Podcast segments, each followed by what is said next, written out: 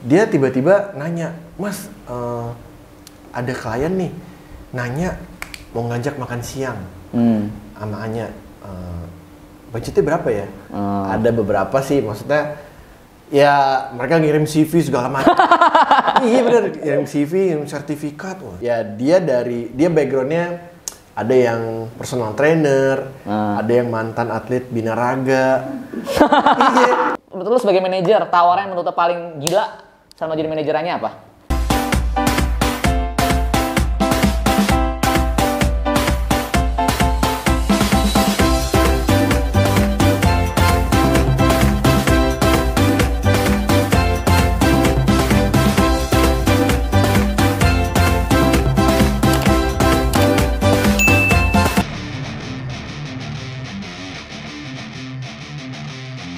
Hai Brizer, gue baru keluar olahraga nih pagi ini gue ada janjian dengan manajer influencer Anya Geraldine, pasti bakal seru banget ya ceritanya.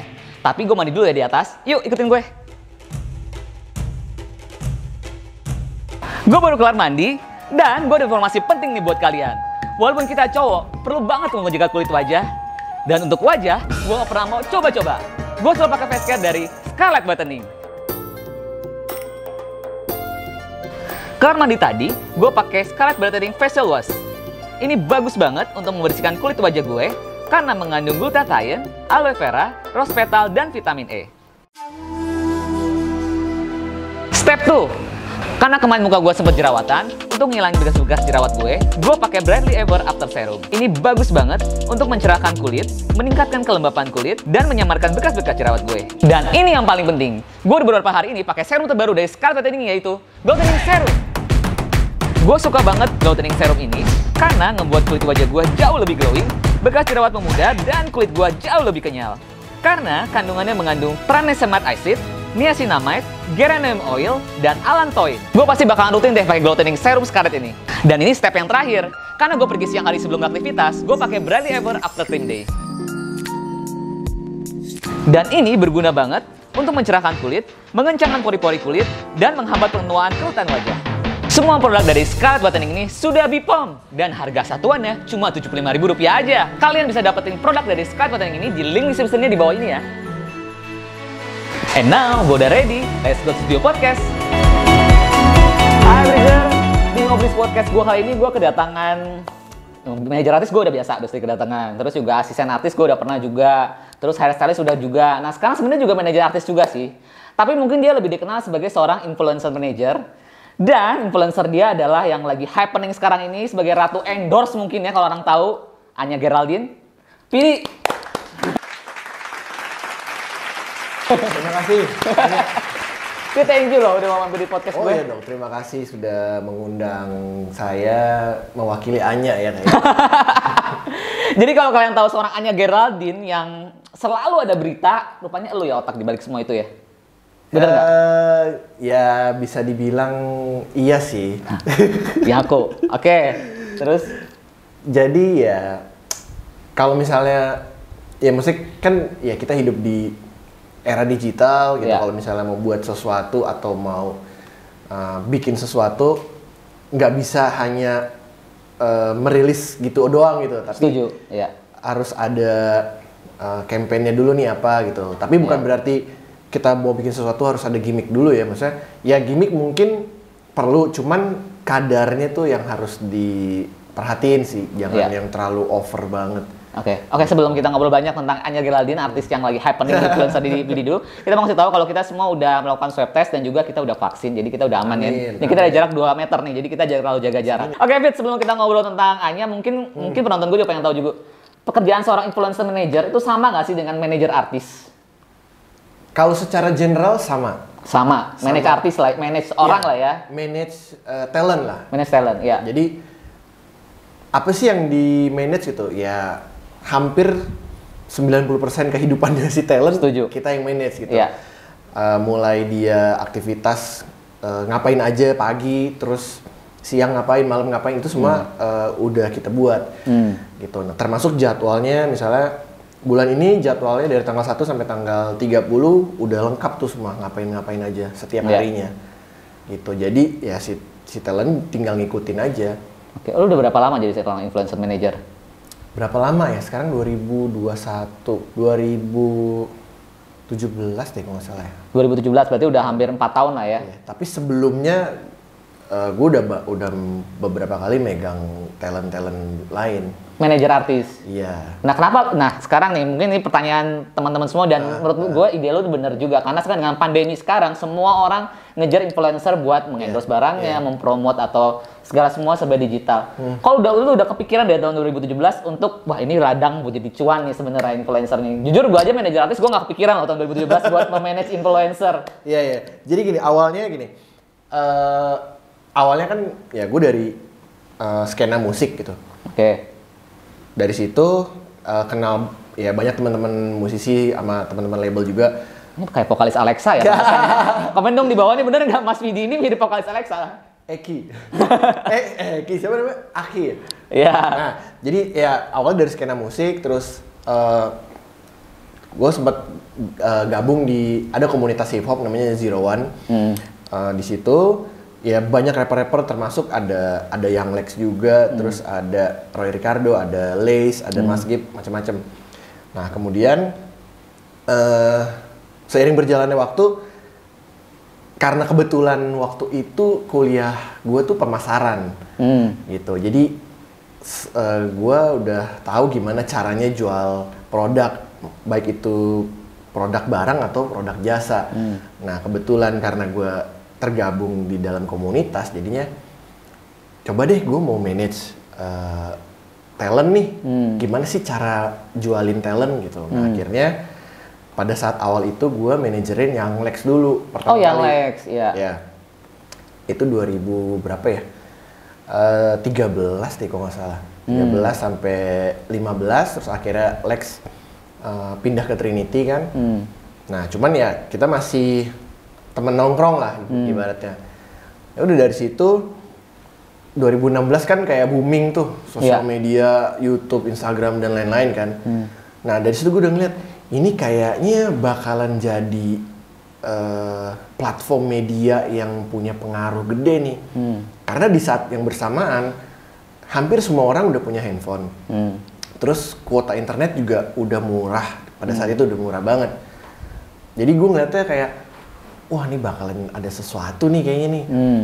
Nah di saat yang bersamaan juga eh, Lex bikin manajemen 100% entertainment ya? eh, apa sebelumnya sebelumnya ada Takis kan. Ah, Oke. Nah di situ dia udah nge-hire dia ngambil talent ada si Okarin sama si Anya juga kan. Hmm.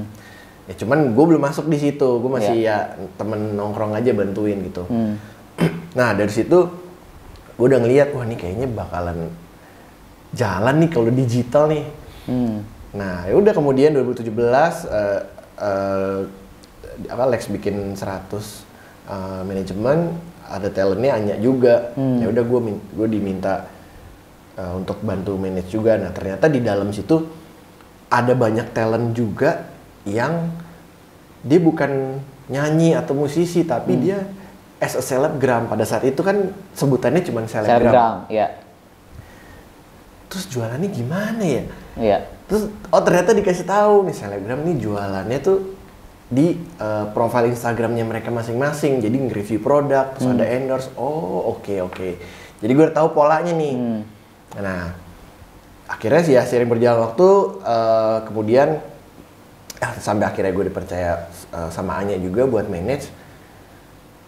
Akhirnya ya karena dari dulu gue udah kenal sama teman-teman di dari skena musik atau dari teman-teman media ya pasti kan gak jauh-jauh pasti kenalnya sama brand sama agensi. Nah gue masih berhubungan sama mereka. Sampai akhirnya gue ngobrol-ngobrol ceritain iya gue sekarang megang influencer nih talentnya ini ini A B C D. Oh nah dari situ mereka kayak mulai coba deh kantor gue kayaknya mau ada campaign nih. Hmm. cuman pengen campaign yang beda. Kita udah bosen naruh di majalah, billboard segala macam kita pengen lempar ke digital. Itu tahun berapa Fit waktu itu? 2017 berarti. 17 atau 18 awal kalau nggak salah. Oke. Nah, dari situ oh ya udah nggak apa-apa yuk coba yuk kita coba jalan yuk. Ya udah akhirnya kita coba. Ternyata lumayan tuh eh, effort eh, effort ya, apa hasilnya.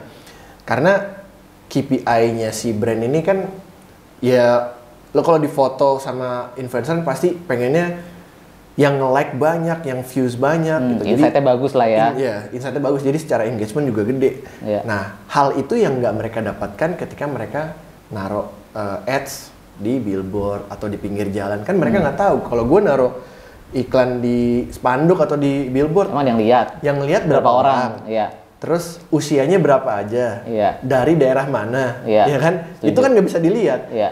Kalau misalnya dia, naruh- dia naruh di digital, itu kan semua bisa kelihatan kan Dan, datanya. dan klien minta reportnya biasanya habis Betul. posting. Oke. Dan ketika campaign selesai, pasti klien minta hasilnya nih, Iya. mana insight-nya nih. Ya udah, nah ternyata dari situ udah mulai gue ngeliat, oh ternyata polanya tuh seperti ini nih Hmm. sekarang nih era digital nih. Orang-orang udah mulai naruh eh, iklan di digital karena pengen nyampe langsung ke konsumennya. Hmm. Karena kan kalau sekarang konsumen udah pada pegang handphone semua Iya. gitu oh ya udah oke akhirnya gue seriusin lah Hmm. sampai ya sampai akhirnya berjalan waktu cuman gue mikir nih oke pada saat itu hanya uh, as a selebgram Hmm. cuman gue mikir ini kalau suatu hari misalnya Instagram ditutup nih zet Iya. terus dia mau ngapain Setuju. Iya. Iya. Udah selesai. selesai udah Iya. hidupnya Ya kayak kita zaman dulu mungkin Friendster pernah, Iya. ya kan? Itu udah nggak ada tiba-tiba. terus mau ngapain lagi Iya. akhirnya ngobrol lu arahnya mau ke mana nih Hmm. kalau mau jadi selebgram doang, ya udah lo kolamnya di sini aja. Hmm.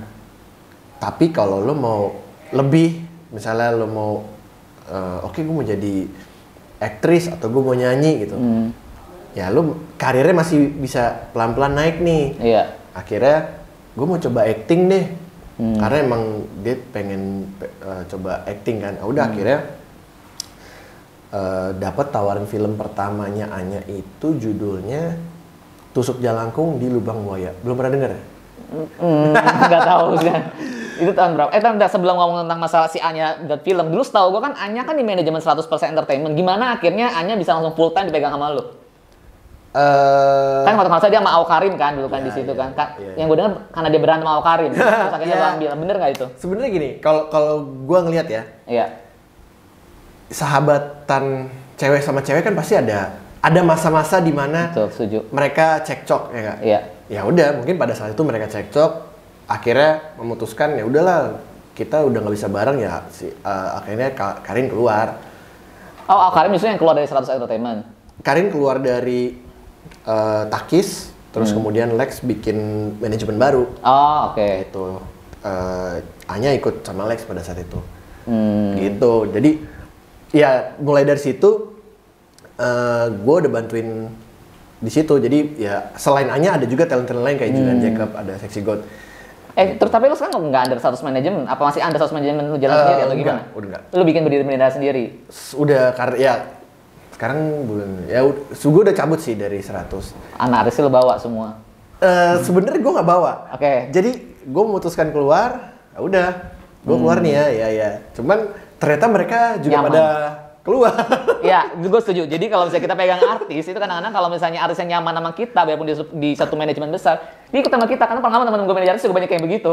Iya, maksudnya kan gini, ya gue nggak pernah mempengaruhi dulu ikut sama gue aja Iya, ini. setuju. Karena kan itu kembali lagi soal Kenyamanan keputusan, keputusan pribadi kan. Iya.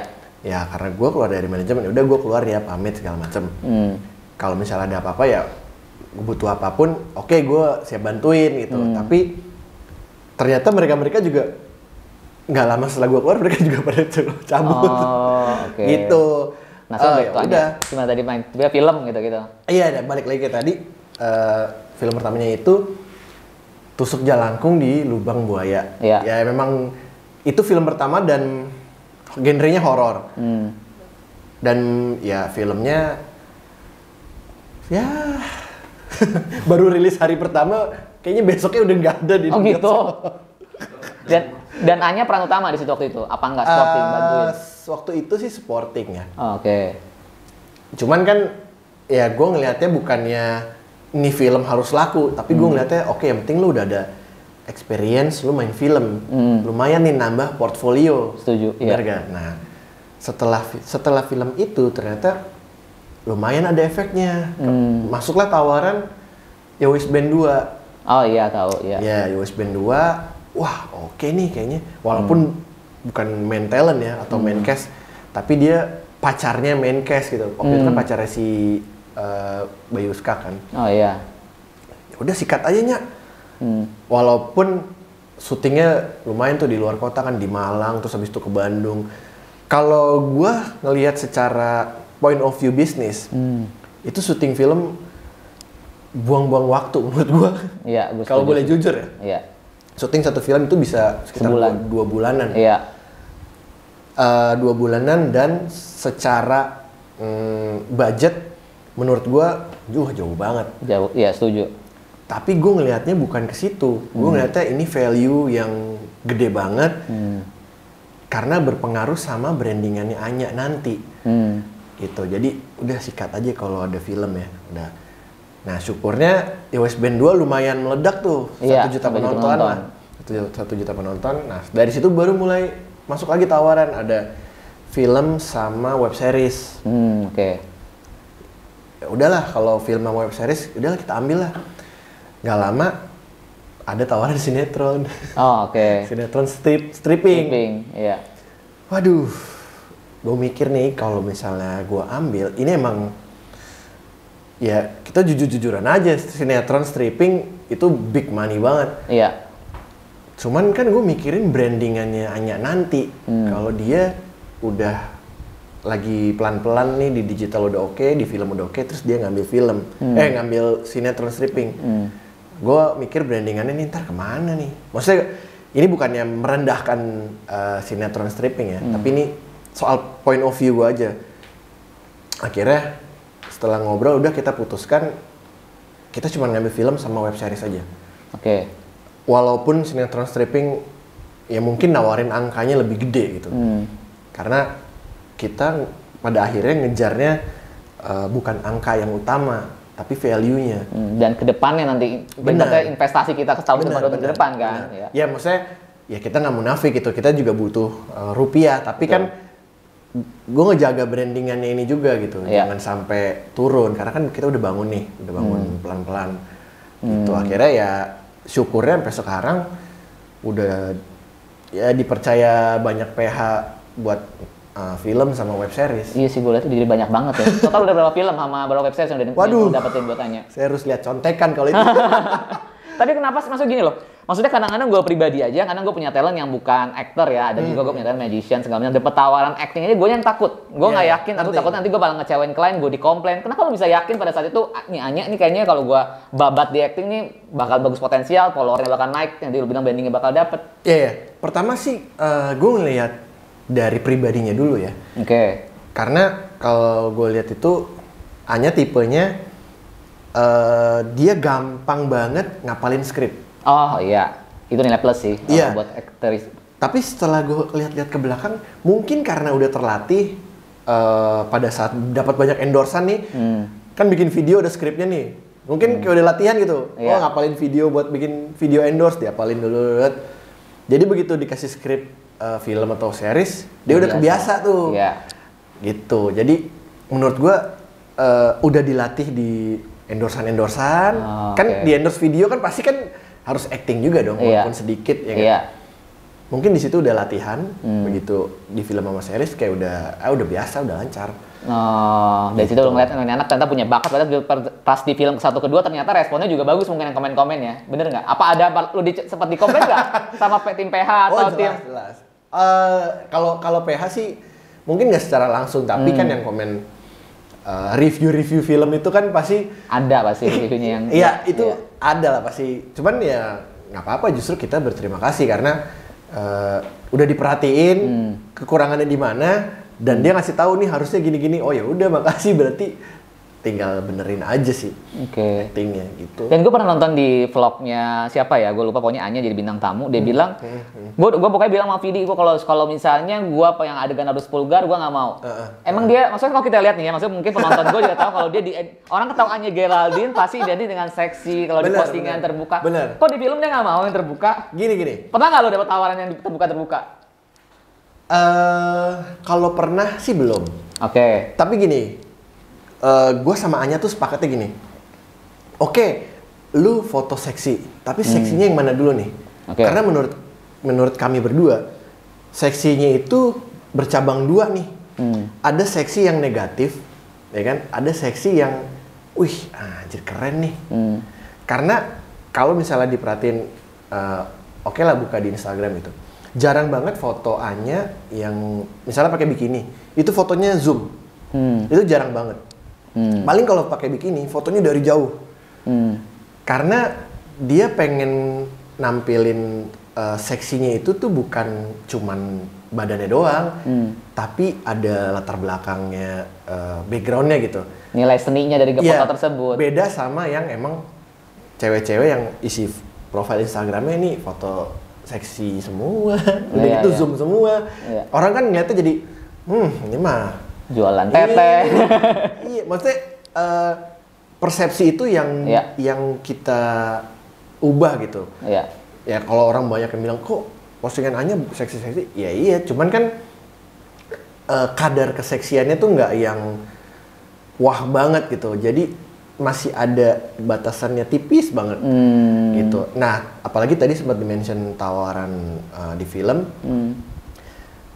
kita waktu itu pernah ditanya ini mau ada adegan scene ciuman Hmm.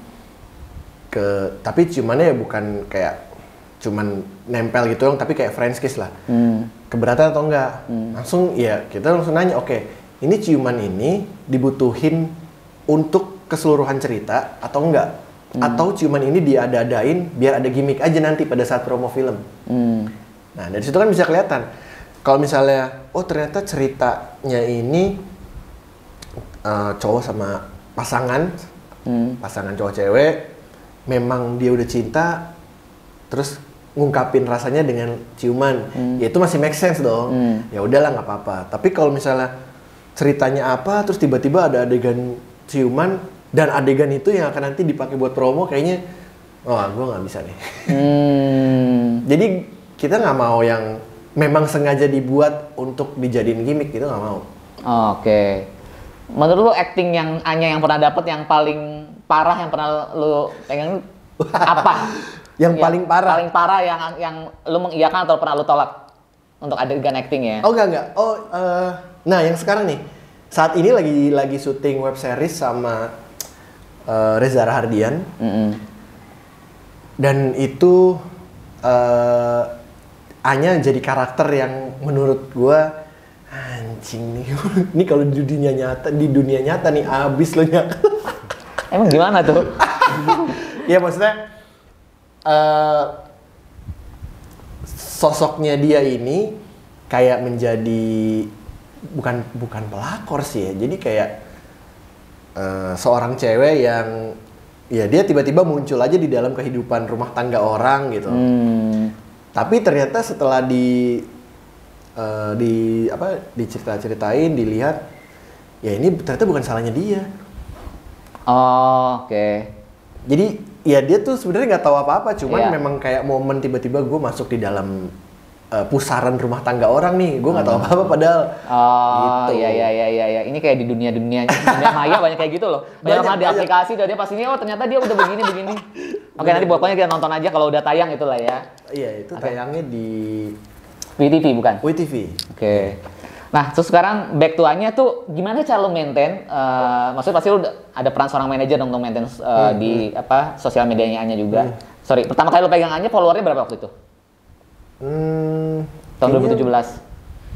Masih ratusan ribu. Ratusan ribu. Nah, lupa gue berapa. Nah, gimana lo cara lo maintain sekarang followernya udah mencapai 8,8 juta tadi tadi gua cek. Oh, udah Tadi. dicek tadi. Tadi gua cek dulu. Gimana cara lo bisa main 8,8 juta dan yang paling penting nih gua lihat kayaknya sekarang eh, ratu endorse Indonesia tuh orang taunya Anya Geraldine. Udah ke maintain gitu. Kalau gua mau Iya. endorse teman-teman gua katanya, "Eh siapa nih selain Anya kenapa Anya? Budgetnya nggak masuk." Orang udah kayak gitu sekarang. Orang identiknya dengan kalau gua mau endorse Anya cuma budgetnya nggak masuk. Jadi Oh, nggak ada gitu plan ya. B-nya gitu. Gimana cara bisa maintain itu? Pasti itu butuh perjuangan lo dong sebagai seorang influencer manager. Iya iya iya, ngerti ngerti. Kalau maintain, maksudnya tadi effort followers gimana sampai sekarang? Hmm. Ya itu tadi eh, dari Anyanya sendiri juga dia cukup rajin posting, Iya. cukup rajin posting foto dan fotonya itu dia sendiri yang edit. Oh gitu. Iya. Instagramnya yang pegang dia sendiri apa ada manajemen? Enggak, dia oh semua sendiri. diposting itu tangan Anya semua berarti. Tangan Anya semua Oke, langsung. tuh. Jadi kalau kayak yang dibalas DM-nya itu Anya langsung berarti. Oke. Bener bener karena eh, ya karena Anya yang pegang sendiri jadi dia tahu dia harus ngedit yang bagian-bagian mana aja kan Hmm. tone warnanya harus seperti apa jadi dia udah tahu semua gitu terus yang kedua ya mungkin eh, apa ya ya kita ikut film ikut series kan secara nggak langsung tuh kayak menggrab segmen-segmen baru Setuju. dong Iya, nama follower, fans dia main nama si Reza Radian misalnya fans Reza ikut follow. Iya, kayak ini siapa cewek nih? Iya, iya. Pasti dicari di IG, oh ternyata dia. Terus juga eh, kemarin Anya sempat beberapa kali jadi model video klip. Hmm. Pertama model video klipnya Abdul and Coffee Theory. Iya. Eh, terus video model video klipnya The Massive. Hmm. Nah, yang terakhir tuh yang yang menurut gua wah gila nih pecah nih. Ya, model video klipnya Rizky Febian yang tiga video itu Hmm. Iya. ya menurut gue itu eh satu apa ya satu kerjaan juga yang di luar film sama series sama endorsement kan Iya. jadi model video klip loh Iya. Udah video klip dan video, video klipnya pecah, trending dan dan jadi berita gosip ina ini itu gara-gara video klip itu kan. bener, bener. jadi eh ya itu tadi misalnya pada saat dihubungin sama si Raul tuh buat model video klip eh, Rizky Hmm. langsung tiga video klip eh, konsepnya kata dia Hmm. karena akan dibuat satu cerita panjang itu oh ya udah ya udahlah maksudnya kayak gimana nya ambil nggak nih ya udahlah nggak apa-apa coba aja karena memang ya kita mau grab segmen baru juga kan Iya. ya udah akhirnya ambil kerjaan itu ya kita lakukan dengan sepenuh hati ternyata hasilnya wow gokil banget nih jadi Maaf. kayak Hmm. ya bisa gue bilang ini kalau lo kerjain dengan sepenuh hati ya begini nih hasilnya nih. Setuju. Sempet cinlok beneran nggak Mari seperti itu? Katanya katanya jadi cepet pacaran, cepet pacaran, pacaran. Coba ditanya manajernya. Pacaran nggak abis itu Asia? Oke, saya jawab di part kedua. Oke. Kalau misalnya Cinlok, eh gue nggak bisa jawab sih, karena kan, Hmm. nah ini ini ini menyangkut eh, soal masalah personal ya. Iya. Jadi sering banget tuh eh, untuk urusan personal itu gue selalu eh, jaga jarak sama dia. Oke. termasuk kayak misalnya dia lagi dekat sama siapa atau dia lagi pacaran sama siapa Hmm. ya itu udah 100% udah keputusannya Anya deh Hmm. tapi eh, paling ya gue tetap jagain aja maksudnya kayak jagainnya tuh kayak eh besok nih ada postingan eh, A B C jam sekian jam sekian Hmm.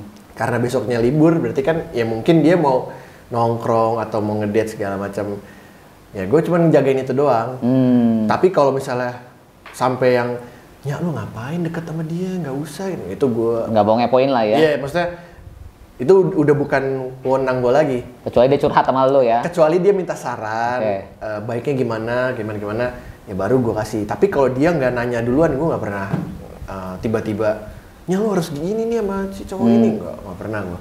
Karena maksudnya gue pengen hanya tetap menjalani kehidupan percintaannya aja Oh udah. iya, yang penting gue taunya gue sebagai manajer lu hanya memanage untuk secara kerjaan lu, masa pribadi lu, biar lu yang menjalankan. Dan kalau minta saran gue, oke Iya. gue akan terbuka Betul, dengerin cerita betul. lu. Ini manajer yang luar biasa loh Mas Widi loh. Jadi kalau misalnya pertanyaannya sinlong atau enggak, mungkin. hanya dia dan tu, eh, hanya mereka berdua dan Tuhan yang tahu. Bener.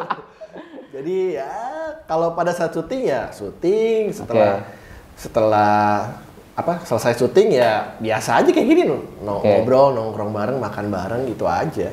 Tapi, tapi ini pertanyaan juga nih, kalau misalnya eh, ini mewakili teman-teman gue yang depan nanya sama gue nih, teman-teman manajer artis, teman-teman agensi. Sekarang kalau nggak gue ngelihat Anya Geraldine atau mungkin teman-teman juga ngelihat orang yang bilang Anya Geraldine itu Sandra Dewi wannabe. Wow. Karena gini, Sandra karena Dewi. zaman tahun 2008 2029 sebelum ada sosial media, Iya, iya. semua iklan dibabat sama Sandra Dewi. Iya, iya, Kayaknya iya. semua kayak brand ini Sandra Dewi lagi iklannya, brand ini Sandra Dewi lagi iklannya. Sekarang kita ngelihat sekarang brand-brand apa?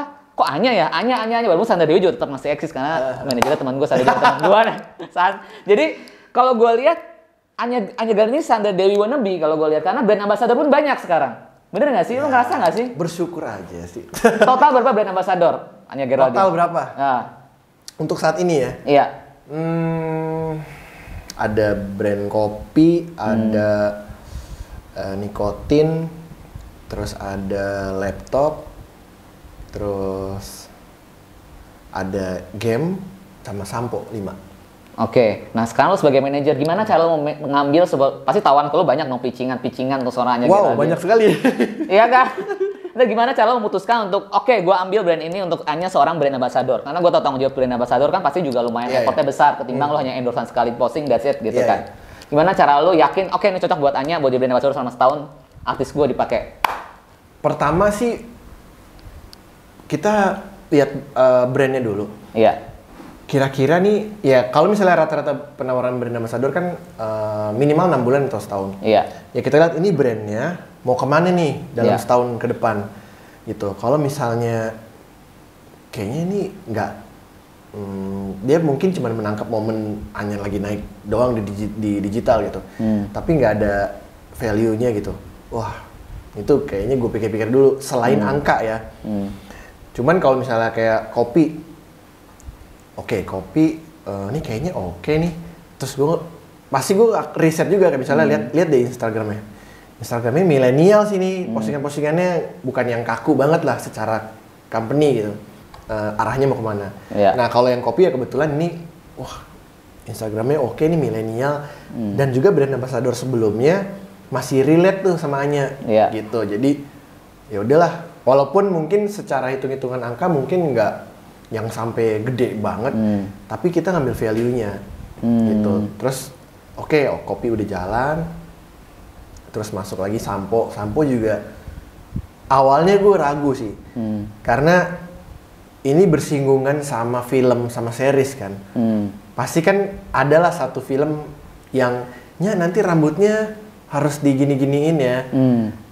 karena gue ngeri takutnya nih eh, si brand pengennya rambutnya panjang lurus hitam ya kan nggak boleh diapa-apain tapi ternyata enggak setelah setelah jalan enggak kemarin sempat ada tawaran film eh, mereka minta hanya rambutnya dipotong pendek se Hmm. eh, sedagu Oke. wah anjir ini gimana gue bilang nih karena dia pengen begitu filmnya keluar itu image Anyanya tuh yang baru gitu Oh, Oke. Wah gokil nih gue bilang nih. Ah. Ya udah ntar dulu deh ngobrol dulu. Setelah ngobrol-ngobrol-ngobrol, kayaknya enggak deh. Ya udah, untungnya eh, dari PH-nya juga nggak jadi pakai Oke. Anya gitu karena eh, ketinggian. Hmm, harganya. Bukan tingginya. Oh tingginya, oke. Tinggi awal Anya ketinggian jadi main cast cowoknya tuh kayak Lebih pendek. di bawahnya dia gitu. Oh, iya, oh ya udah nggak apa-apa nggak masalah. Ya udah kita eh, syukuri aja ternyata nggak jadi. Kalau Oke. jadi lo bayangin rambutnya pendek sekarang. Iya iya. gitu.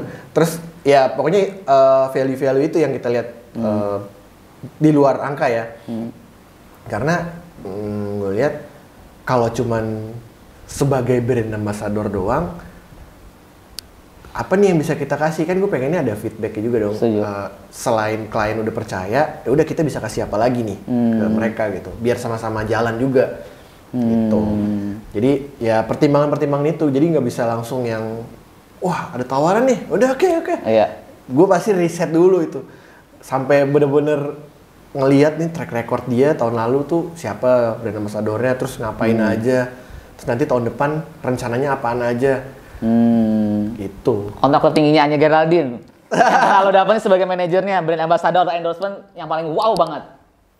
Pernah angka berapa? Pernah menyentuh angka berapa lu sebagai manajer pasti tahu nih.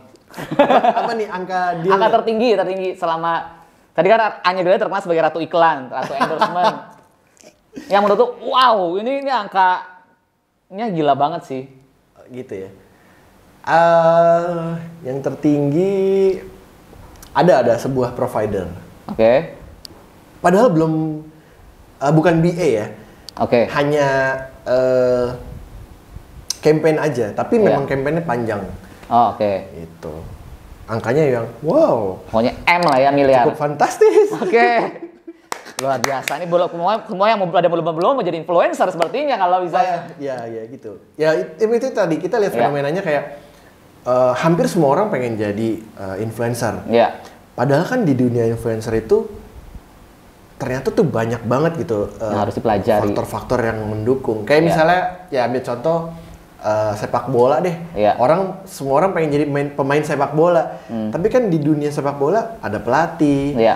ada wasitnya ya Iya, kan setuju. ada presiden klub ya Iya. kan Jadi tuh elemennya banyak, Iya. nggak cuman di depan layar doang. Oke. Gitu. Makanya kalau misalnya, duh pengen kayak Anya nih enak sekali posting dapat uang. Iya, tapi lu mau nggak jalanin prosesnya juga. Iya, iya. Tapi menurut lu seorang influencer perlu nggak sih punya manajer?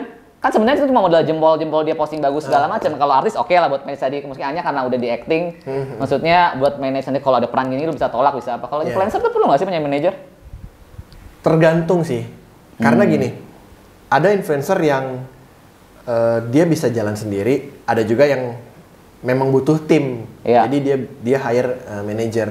Karena begitu nyemplung nih ke Hmm. dunia influencer, kan pasti ada ada tawaran brand masuk ya kan? Iya. Itu kan tawaran brand kan ada yang namanya kontrak, Iya, iya, iya. ada yang namanya invoice, Iya, iya, gimana iya. lo ngurus payment. Iya, iya, iya. Terus nanti eh, belum kalau posting foto briefnya harus begini, Iya. harus begitu, bajunya harus ini, harus itu. Iya, ya kan? iya. Terus kalau misalnya brandnya, gue minta video dong, videonya harus yang kayak gini, kayak gitu nih referensinya. Belum nanti kalau revisi. Oh iya, setuju. Nah, Iya. Itu hal-hal itu kalau memang bisa dilakukan sendiri oleh si influencer ya silahkan. Iya. Tapi kalau misalnya emang lo, wah gue kayak nggak bisa sendirian nih, Hmm.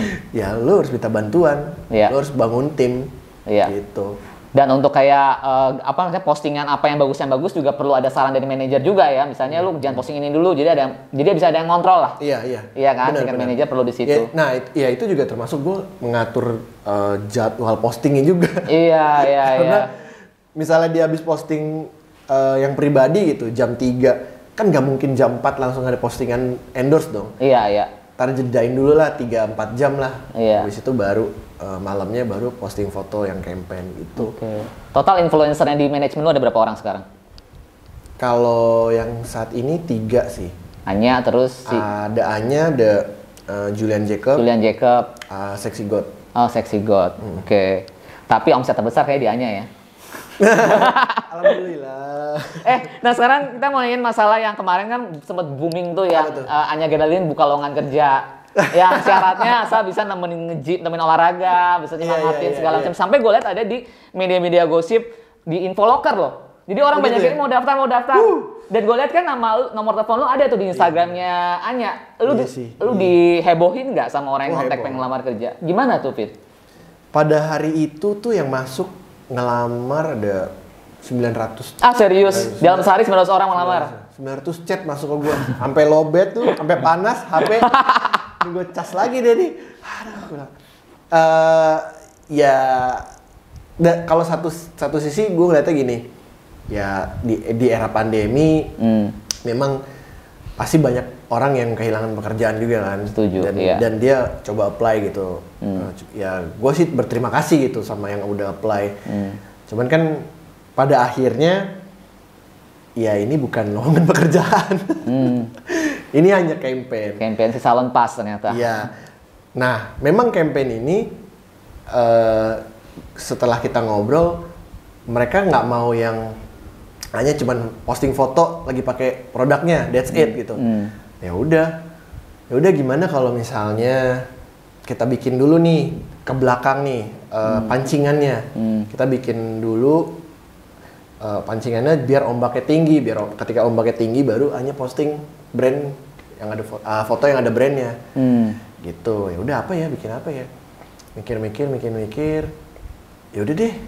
Gimana kalau buka lowongan? Karena kebetulan saat-saat ini nih dia lagi jarang olahraga Oh, oke. karena syuting mulu kan Iya. lagi syuting web series tuh hampir setiap hari itu dari pagi sampai tengah malam Hmm.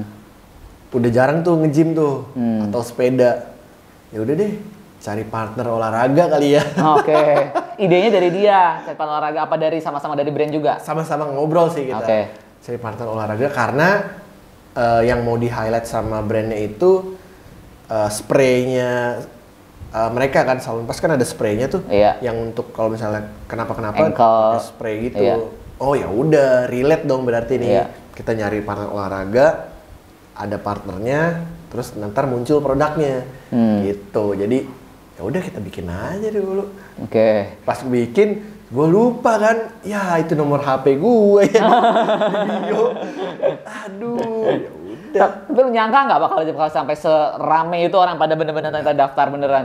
Karena kita nggak pernah berekspektasi, wah nih nanti kalau kita posting ini bakalan begini. Iya. Gue nggak pernah kayak gitu sih, karena yang gue bikin, oke ini plannya eh, seperti ini, kita posting ini ya. Hmm. Udah, that's it, sampai situ aja. Hmm. Ketika diposting, oh ya udah biasa. Terus sore, hah ini kenapa turah. banyak banget nih? Masuk ambil turah juga kan? Sampai. Terus banyak akun-akun lain yang ya kita nggak expect ternyata mereka reposting-posting juga ada teman-teman radio. Terus di Twitter juga sama. Hmm. Post ada Tempo, ada Viva News, akun-akun media online itu. Waduh, ya dia dari dia backgroundnya ada yang personal trainer, Ah. ada yang mantan atlet binaraga. iya. Binaraga, punya bina penyanyi. Terus ada yang memang dia dia masih atlet gitu, ada juga. Iya. Tapi lo respon nggak? Ya, kayak gitu, ada yang direspon atau eh dia apa biar jadi rahasia sampai launching produk? Jadi gue tahu nih strateginya ntar diudimin aja deh sampai launching. respon atau enggak ya gue respon. Hmm. Ada beberapa sih, maksudnya ya mereka ngirim CV segala macam. iya bener, ngirim CV, ngirim sertifikat. Wah. Serius banget nih. Tapi ya, ya itu dia itu tadi gue berterima kasih sih karena Iya. Eh, responnya oke. Terus brand happy nggak sih? Pasti kan lo berhasil dong brandnya. Menurut gue pasti mereka bakalan seneng banget. BA nggak tuh? ada ngomongan ke BA nggak? Eh, harapan sih pasti ada dong. Iya. Harapan siapa tahu nih jadi BA nih ya kan? iya. Harapan itu pasti ada. Cuman gue nggak mau muluk-muluk. Ayo dong, ayo dong, BA Iya. dong kan kita udah berhasil. Enggak, gue nggak mau kayak gitu. Maksudnya ya udah kita udah eh, berhasil di campaign yang kemarin. Hmm. Kalau misalnya ada diskusi mau BA ya udah kita terbuka aja. Oke. Tinggal kita tinggal ngobrol aja mau kayak gimana. Gitu. Tapi nah sekarang bicara nomor telepon lu ada di kontaknya Anya, eh di Instagramnya Anya. Pernah ada orang nawarin yang separah menurut lu seperti apa sih? Tawaran job atau tawaran yang aneh-aneh? Pasti ada dong. Oh ada ada. Kemarin kemarin gue collab sama manajernya Nick Mir, katanya banyak nawarin plus plus, ada manajernya siapa kemarin kita collab sering ya. Kalau perempuan pasti gitu ya. Menurut lu sebagai manajer, tawaran yang menurut lu paling gila sama jadi manajerannya apa? Kalau tawaran paling gila, kalau gue prinsipnya gini, eh, ketika orang kontak ke nomor gue, Hmm. gue selama nomor itu nggak gue save, itu nggak akan gue tanggepin. Oke. Jadi logikanya kalau misalnya dia ngontak untuk nanyain soal kerjaan, pasti dia akan nanya dulu dong. Eh, minimal dia introduce, halo saya ini ini ini dari company ini ini ini. Kita mau ada rencana campaign bla bla bla, mau pakai Anya nih rencananya. Nah itu kan artinya dia udah mau ngomongin bisnis dong. Iya. Beda sama yang halo kak. Terus isinya p p p p p. itu gue sering dapat itu fans-fansnya artis-artis itu banyak kan. Iya, oke. Maksudnya beda dong. Iya. Orang yang ngubungin gak gue udah tahu ya ini pasti uh, main-main. Tapi ada juga yang ada juga yang gue kenal orangnya. Dia tiba-tiba nanya, Mas, uh, ada klien nih nanya mau ngajak makan siang Hmm. sama Anya. Uh, budgetnya berapa ya? Terus gue mikir, ngapain ngajak makan siang doang? Nasi kok dibayar. dibayar. Ya kalau misalnya, wah enak nih orang gua makan dapat duit. Iya. Cuman gue mikir, hmm, ini kalau sekali gua kasih nih, Hmm. setelah makan siang, pasti besok-besok dia bakalan minta yang lain-lain nih. Iya. Ya kan? Walaupun misalnya, oke gue minta 1 M ya. Misalnya, oke disanggupin. Iya. Oke, kita bayar. Ini mau ajak dinner nih. Kemarin kan udah udah udah saya bayar. Berarti Ah. sekarang bisa lagi dong. Pasti akan kayak gitu arahnya. Jadi Iya. mendingan gue cut. Hmm, wah nggak bisa, sorry nih. Oke. Kayak gitu. Itulah yang itu yang paling ekstrim. Ada lagi nggak yang lebih ekstrim lagi? Eh, nggak ada sih. Karena itu tadi kalau misalnya tiba-tiba ada yang nelfon, ini nomornya asing, terus ah, tiba-tiba ada video call, siapa lagi di video call? Tengah malam tiba-tiba kan? Ya itu udah pasti Iya. orang-orang nggak jelas. Sekarang Iya. logikanya mana ada lo klien video call lu tengah malam? Iya. Kan aneh. Iya. Jadi kayak gitu-gitu udah langsung gue blok semua. Oke. Tapi eh, Fit uh, sisi lain seorang Anya Geraldine yang netizen belum tahu. Pasti orang taunya kalau net Anya Geraldine belum mandi dia eh dia jarang mandi dia bilang waktu itu kan. dia emang beneran dia beneran jarang mandi. Karena Anya tuh eh, gak gampang keringetan. Iya, dia bilang waktu di vlog ke siapa tahu gitu. tuh kenapa begitu tuh badannya gue. Lu nggak tahu tapi sebagai manajer lu mandi dong biar nanti ini sih. Enggak, terserah. Terserah. Oke. Yang penting ya jam segini jalan. Ya udah jalan. Mau dia mandi apa kagak terserah dah. Nah, yang penting orang cantik mah mau sa- mau ini mah udah lah ya. Kan logikanya kayak misalnya dia udah nyampe di lokasi. Kan nggak ada yang nanya. Lu udah mandi belum sih? Hmm. Iya. Kan nggak nggak ada yang nanya. Iya. Yang penting lu udah nyampe Iya. buat kerja gitu. Setuju. Kalau misalnya setelah nge-gym atau olahraga ya pasti dia mandi dulu Iya. baru berangkat gitu. Kalau misalnya nanya, lu kenapa jarang mandi? Kagak sih, gak pernah sih. Ya, yang lain konten netizen belum tahu dari seorang Anya Geraldine apa? Selain dia dia eh, jarang mandi, Dia tuh orangnya kerja keras sih. kerja keras. Heeh, maksudnya mungkin orang ngelihatnya kayak ah ini cewek nggak ada isinya nih, cuma Hmm, menang cantik cantik seksi, doang. cantik. eh. Dia tuh sebenarnya pinter. Hmm. Polos ya kayaknya. Polosnya beneran nggak sih kalau dilihat karena ngeliat sebenarnya dia eh polos lumayan. hmm, Tapi dia pinter. Pinternya gue perhatiin lumayan sering dia beli buku. Oh, oke. Hobi baca buku berarti. Hobi baca. Maksudnya bukan berarti eh, baca buku menjamin lu pinter, tapi lu baca buku lu berarti udah punya suatu argumen yang bisa lu keluarin gitu. Hmm. Karena dia da- udah ada dasarnya. Tapi memang orang selalu ngelihat dari sisi yang lain kan. Hmm. Dari sisi Anya yang nah ini mah seksi doang, ini mah cuman modal cantik doang. Hmm. Kayak gitu. Makanya ya ada judge-judge orang yang seperti itu ya. Gue sih nggak menyalahkan ya nggak apa-apa Iya. silakan aja. Iya. Karena dia juga bukan tipe yang pengen banget tunjukin gue tuh pinter kagak. Dia bukan yang kayak gitu. Hmm. Jadi dia ya seadanya aja. Oke. Apalagi selain dia hobi baca buku. Yang ini netizen belum tahu nih ternyata soalnya Geraldine biarpun dia cantik, seksi, ternyata dia pinter, rajin baca buku. eh namanya perempuan sih menurut gue ya terkadang dia manja. Manja. Heeh. ya. Makanya dia katanya nggak pernah jomblo dalam hidupnya. ya. Jadi butuh pendamping hidup. Bener nggak?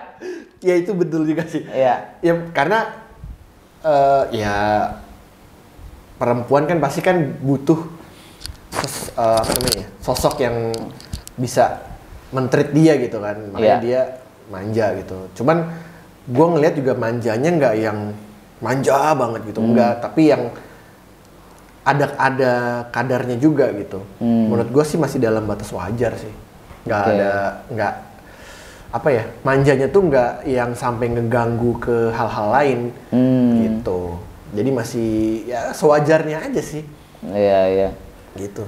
Dan dia eh, cukup cuek orangnya. Cuek. Jadi orang netizen mau ngapain dia, ngomongin dia apa aja selama gua nggak ganggu hidup lu bodo amat.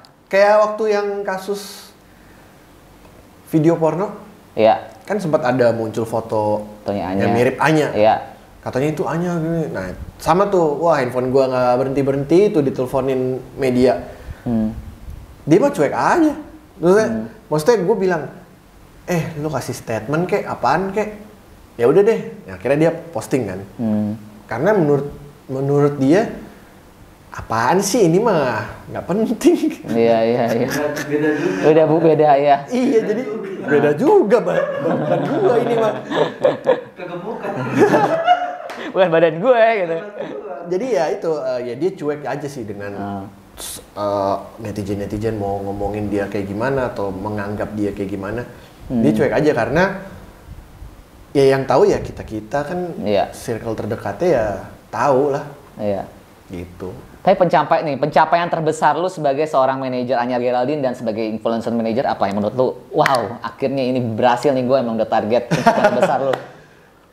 pencapaian terbesar Iya. untuk siapa untuk Anya Untuk Anya Geraldine dan ya sebagai lu sebagai influencer manager gue kalau kita lihat kayaknya VD ini udah berhasil menjadi influencer manager ya. Udah branding Anya menurut gue yang tadi gue bilang semua orang kayaknya pikirnya kalau gue mau endorse gue pakai Anya Geraldine. Tapi mentok-mentoknya paling kalau gue yakin paling ujungnya mentok di budget mungkin di situ ya.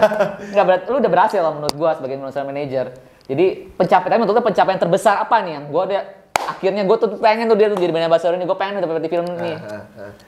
pencapaian terbesar gue tuh simple Hmm. dipercaya sama klien Oke. karena menurut gue kepercayaan yang udah mereka kasih tuh waduh itu mesti gue jaga banget sih Hmm. ya itu tadi namanya kita di dunia hiburan kan Hmm.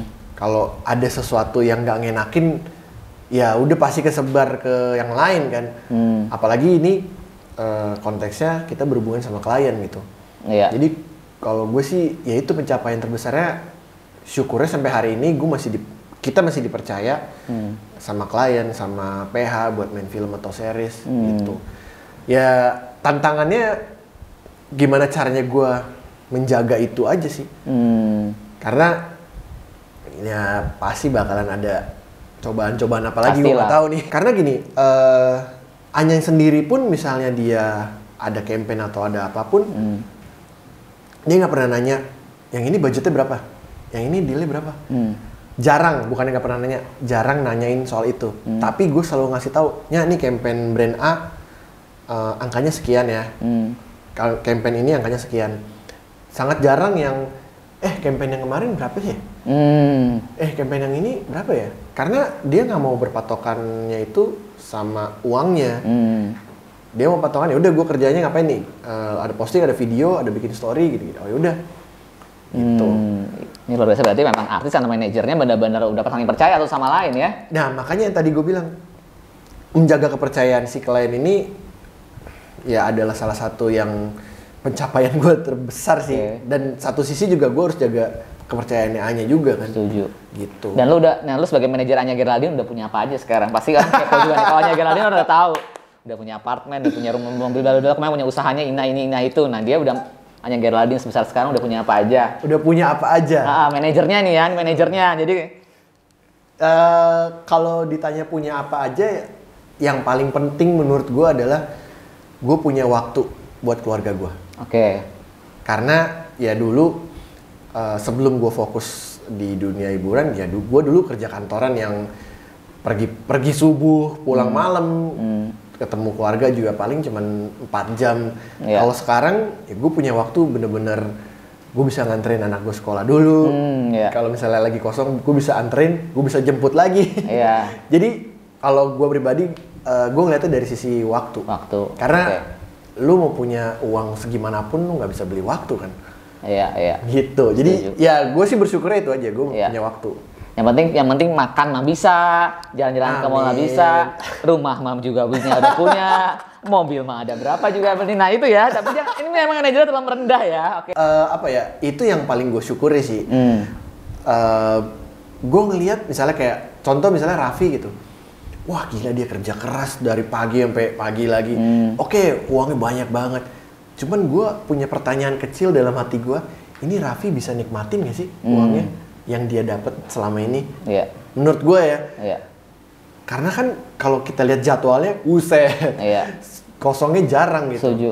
Nah, Iya. itu yang gua jadi punya uh, prinsip oh ya udah gue jadi punya waktu lebih nih di da- di rumah gitu. Hmm. Ya karena di rumah gue juga bisa kerjain dari laptop. Iya. Gitu. Karena untungnya Anya Geraldine juga banyak kan jobnya job-job influencer yang which is lu juga nggak perlu standby kan, yang penting Iya, komunikasi iya, kan. Benar, benar. Iya. Dan ya itu itu dia. Kalau misalnya ada syuting apa atau lagi ngapain, gue nggak selalu nemenin. Hmm. Cuma memang terkadang gue pasti datang. Iya. Eh, pertama ya gue harus ketemu sama kliennya. Iya. Karena kan dia udah kasih kita kerjaan, Kerja ya udah kita samperin. Iya. Ter- eh, terima kasih, bla bla bla. Kedua ya, gue pengen tahu eh, ini udah sampai mana nih kerjaannya kayak gitu Hmm. aja sih. Oke. Karena eh, ya itu tadi gue nge- ngejagain banget tuh kalau misalnya klien eh, klien misalnya kita lagi ada syuting TVC kliennya datang ya gue mau nggak mau harus datang juga. peres-peres lah ya, Iya. klien, jaga hubungan baik, biar panjang, cuan lagi. biar, biar bro banget kan. Oke. Oke. Ya, karena itu tadi eh, yang BA kopi ini kita Hmm. udah sekarang ini eh, diperpanjang. Oh diperpanjang. supportnya. Udah berapa tahun kontraknya? Sekarang tahun kedua ya? Ini tahun kedua. Oke. Jadi mm, sampai tahun sampai awal tahun depan. Oke. Gitu. Ya maksudnya ini ya ini juga kita jaga banget gitu ya sama klien ya. Akhirnya ngobrol, ngobrol kayak temen aja. Iya, iya. Gitu. Ah, dari Ramalento Lanto. Aduh, susah banget namanya. Pendapatan Anya satu bulan berapa? Terus hubungannya dengan Rizky, RF Rizky Febrian ya? Anya ketombean gak sih? Pernah ada yang nawar open BO nggak?